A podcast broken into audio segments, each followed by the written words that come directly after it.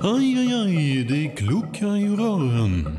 Men det är väl inget att bry sig om? Jo, då är det dags för de gröna bilarna. Spolarna behöver göra sitt jobb.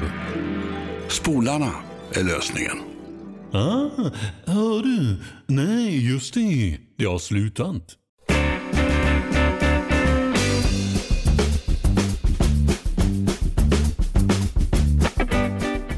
Hej, hej, mycket varmt välkomna ska ni vara till Tilläggstid, en podcast med 15 minuter aktuell fotboll varje vardag. Om en liten stund så ska Claes berätta vilka lag som har gått vidare till Champions Leagues åttondelsfinaler. Men först eh, vill jag höra honom säga det här. Ja, att det är fem engelska lag som har gått vidare och det är historiskt. Pontus Farnerud, vår Champions League-expert, berättar vilket lag som har imponerat mest på honom under den här Champions League-hösten. Så har vi lite övergångar i allsvenskan som kan vara av intresse. Så är det och nu sitter vi alltså där med gruppspelet avklarat för hösten och jag lovade ju att du skulle berätta vilka lag som har tagit sig vidare. Varsågod. Ja, vi hade ju mängder av lag som blev klara igår och gick, eh, det blev ju då Liverpool, Sevilla, det blev också Shakhtar Donetsk och eh, Porto som eh, tog sig vidare till eh, åttondelsfinal, vilket gör det här läget gruppettor. Manchester United, Paris Saint-Germain, Roma, Barcelona, Liverpool, Manchester City, Besiktas och Tottenham. Grupp tvåorna då, det är Basel, Bayern München, Chelsea, Juventus, Real Madrid, Sevilla, Shakhtar Donetsk och Porto. Och det är eh, ja, vilka matcher det kommer bli. Och det är, eh, I och med att det är fem engelska lag också så gör det ju att eh, lottningen kommer bli ganska snäv på så sätt att du får inte möta ett, ett, lag från samma land. Du kan inte möta ett lag som du har mött i gruppspelet. Eh, så till exempel så blir det ju så att eh, Chelsea kan bara lottas mot Barcelona, PSG eller Besiktas. Och du anar väl att vilket lag de kanske helst vill möta. Ja. Eh, Okej, okay, just det, så är det ju. Eh, bland tvåorna som finns så hittar du eh, Real Madrid och du hittar eh, Chelsea och Bayern München och några till. Jämför då det med Shakhtar Donetsk till exempel. Eh, som blev tvåa i sin grupp. Så är det ju lite skillnad, eller hur? Ja, det är ju så. Jag menar, de möjligheterna som finns för lagen så vill man ju kanske ha ett Basel. Man kanske vill ha ett Shakhtar Donetsk, Porto, möjligen Sevilla. Du vill inte ha ett Real Madrid, Juventus, Chelsea eller Bayern München. Så att, äh, det, det kommer bli oerhört tufft. Vi måste också säga det, eh, för de grupptreorna som får spela i Europa League och vi vet ju att Östersund är klara för avancemang. De kan alltså ställas mot CSKA Moskva, Celtic, Atletico Madrid, Sporting, Spartak Moskva, Napoli, Leipzig och Borussia Dortmund. Det är rätt hyfsat det. Ja, och det är spel i februari i Östersund och jag lovar det är lite småsvalt där uppe då. Det är inte alls säkert att Östersund kan spela sina matcher då. Eh, för att det kan ju vara uppemot 25 minusgrader då. Då går det ju inte att spela. Eh, helt enkelt.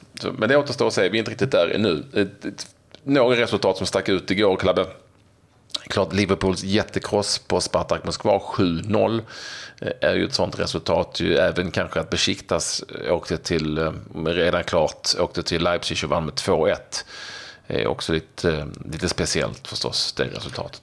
Ja, i och med att eh, Leipzig jagade ju en, en, ett avancemang och besiktas redan klara och eh, Dortmund försvinner, Leipzig försvinner, försvann ytterligare ett tyskt lag, jag tror det var Hoffenheim i, i kvalet. Så det, det sätter ju en hel del frågetecken på vad kvalitetsnivån på Bundesliga är just nu. Det, det går ju liksom inte att eh, undvika eh, det, eh, de tankarna. Nej, det gör vi inte heller. Eh, och det finns ett lag som vi faktiskt inte ens har nämnt här i inledningen som vår Champions League-expert Pontus Farnerud som sitter mitt i smeten på Rivieran eh, strax utanför Monte Carlo eh, nämner sin, sin stora favorit så här långt. Ja du Pontus, det har varit en eh, väldigt händelserik eh, Champions League-höst. Finns det någonting eh, som du tycker sticker ut mer än någonting annat av det du har sett under hösten? Alltså jag älskar Champions League så att uh, det är många saker. Men jag kanske framförallt Tottenham som uh, uh, kör över både Dortmund och Real får man säga i, i deras grupp. Uh, 1-1 på Bernabéu och 3-1 på, på Wembley mot Real och två vinster mot, mot Dortmund där. Så att det är väl kanske det laget som, som faktiskt har imponerat mest för mig. Är det imponerat eller mest största överraskningen eller både och kanske? Mm, ja, både och. Både och. Med tanke på att de går bra i ligan också så, så är det väldigt starkt att, att kunna eh, nästan köra rent, eh, rent bord i, i Champions också. Så att, eh, ja, både och. Imponerat och uh, överraskat på, på samma gång faktiskt. Vi har fyra engelska lag vidare för första gången på evigheter. Tre stycken som vann sin grupp faktiskt i detta Champions League-slutspel som nu börjar. Har vi sett en trend här, en förändring? Det får man säga, men jag tror att det är fem lag va? Fem? Ja, jag har missat ett. Tottenham, Liverpool, City, Chelsea och United. Ja, det är fem lag. Men Så har inte fem. Ja, ja, ja, fem. Det har vi inte haft tidigare. Det är fem lag för första gången helt enkelt. Nej, exakt. Tokdominans av Spanien de sista åren. Och, mm. eh, man säger att England just nu, i alla fall när vi går in i åttondel, eh, har tagit över den eh, stafettpinnen där och har ju fem lag. Det är det ju ett tag sedan och grymt imponerande samtidigt som lite besvikelse på Atletico då kanske framförallt för, för spanska ligan och spanska lagen som inte, som inte tar sig vidare.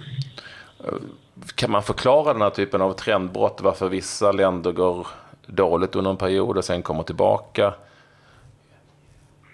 Det är väl svårt men eh, på det stora hela så man väl säga att de spanska lagen har varit ändå så pass överlägsna de sista åren i, i Europaspelet och framförallt Champions League. Och det är klart att eh, engelsmännen har eh, rustat upp och, och försökt att rivalisera och verka ha hittat rätt både vad det gäller tränare och spelare och nya, nya spelare framförallt in till de, till de bästa klubbarna då. Så att eh, det får man säga med tanke på att Conte har kommit in i Chelsea, Klopp i, i Liverpool och eh, Guardiola i City framförallt.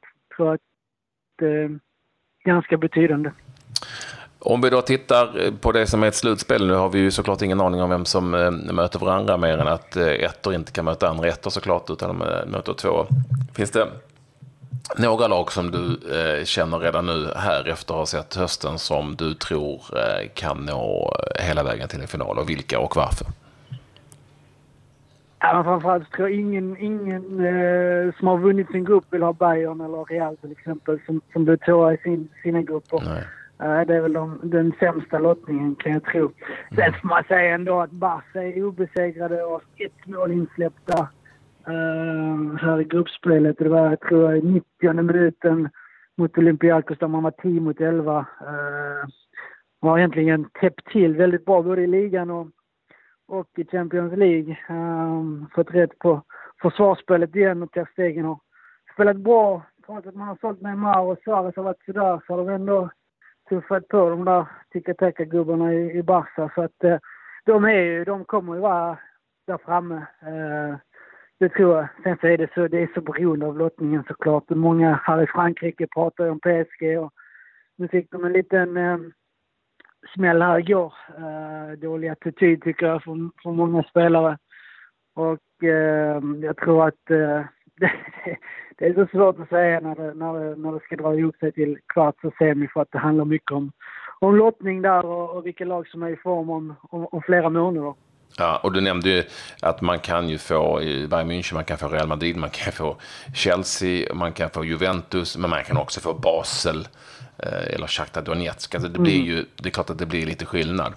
Eh, ganska stor mm. skillnad. Eh, väldigt många pratar förstås om Liverpool och deras oerhörda uppryckning. Det blev ju 7-0 Eh, i det här mötet med Spartak Moskva igår. Eh, vad ser du hos Liverpool som gör dem till ett tänkbart finallag? Ja men herregud, den, eh, den offensiva kvartetten den, den är ganska giftig får man säga med Sala och Firmino och, och eh, vad heter han? Eh, Coutinho bakom och så eh, han som trollade in, eh, ja exakt, som trollade in eh, det där eh, volleyskottet, eh, volleymålet idag, eller igår, det var ju fantastiskt. Och eh, det där andra målet de gör också var riktigt fint, eh, fint spel hela vägen. Men sen får vi se, när Liverpool ska ställas mot ännu bättre lag, ännu bättre offensiva lag, så är det ju försvarsspelet som har varit frågetecknet och det kommer att bli samma, samma sak när det, när det är ännu bättre motstånd och offensiva spelare på, på andra sidan. Eh, de har ju trots allt haft, inte en lätt grupp, men ganska okej okay, kan man säga. Den, en annan eh, intressant eh, synvinkel handlar inte så mycket om hur bra man har varit utan snarare hur dåligt det har gått. Jag tänker på förra eh, säsongens finallag Monaco nu ut med dunder och brak. Två stycken pinnar oavgjort. Kan, eh, du, du bor ju i krokarna. Kan du förklara varför? Eh, ja, alltså när lottningen kom i den gruppen så sågs Monaco som stora favoriter. Men eh, det är väl framförallt med försäljningarna av eh, Bernardo Silva, Mendy och Mbappé då. Eh, Mendy och CDB, ytterbackarna som, som, som var väldigt viktiga för dem förra året. CDB har varit skadad hela hösten. Uh, I princip hela hösten och man har inte alls fått igång den, den offensiven som man hade förra året och nyförvärven har inte levererat. Så att, uh, ganska naturligt, även om de har eh, fallit igenom totalt här de sista matcherna. Uh, idag så kör de väl en hel del eh, reservspelare så att säga. och försöker fokusera på ligan igen. Men ja, det handlar mycket om det. Inte kunna ersätta de, de, de, spelarna. Och sen så hade man ett enormt offensivt offensiv som var, som var grym när man vann både ligan och, och gick så långt i, i Champions. Så.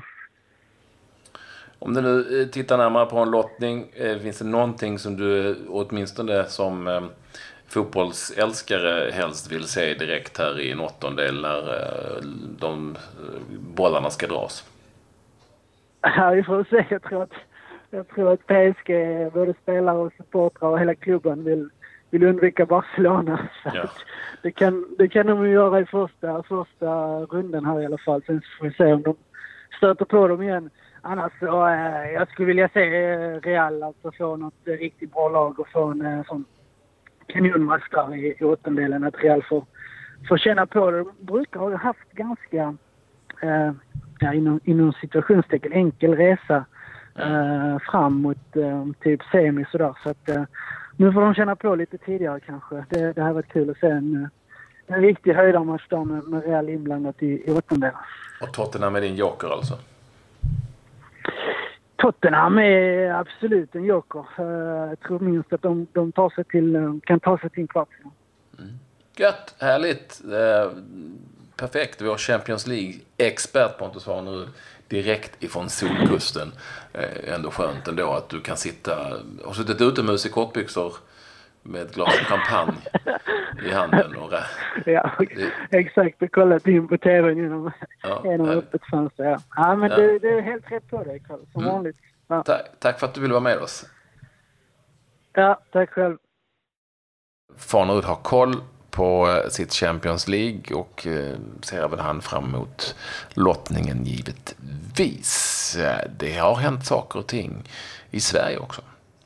Ja, det har ju varit lite övergångar. Vi har eh, ny tränarkonstellation i Elfsborg. Det är ju som vi har rapporterat om, det var ganska länge sedan vi sa eh, att eh, vi hade ganska säkra källor på att Jimmy Tillin skulle ta över Elfsborg. Han tar med sig sin assisterande från Jönköping Södra, Miguel eh, Besa Martinez och så kommer Tobias Linderoth att eh, ingå i eh, ledarstaben. Det är ganska intressant eh, trio det där får jag ändå säga. Eh, det ska det bli. Östersund eh, röjer hejvilt ut och värvar. Eh, har nu gjort klart med killen som sköt upp Trelleborgs FF till allsvenskan med det där otroliga målet mot eh, Jönköping Södra just. Dino Islamovic är nu helt klart för Östersund ska det sägas. Eh, Graham Potter har handplockat eh, honom. Och Östersund har också officiellt släppt nyheten att eh, Tesfeldt som tidigare var IFK Norrköping, är högaktuell för ett lån. Han är, han är i Belgien han och är högaktuell för ett lån eh, till, för Östersund. Så det, är bara, det kommer nog bli mer där sen.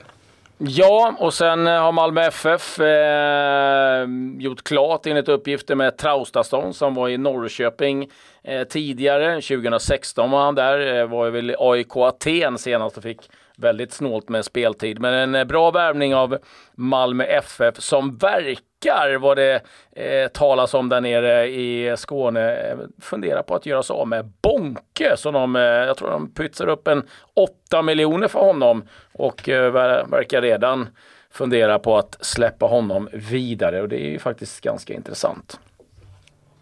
Det låter ju som eh, århundradets eh, fiaskovärvning i så fall. Eh, om de, eh, om de känner att de är tvingade att sälja av honom med tanke på vad han eh, kostade Bonke Innocent.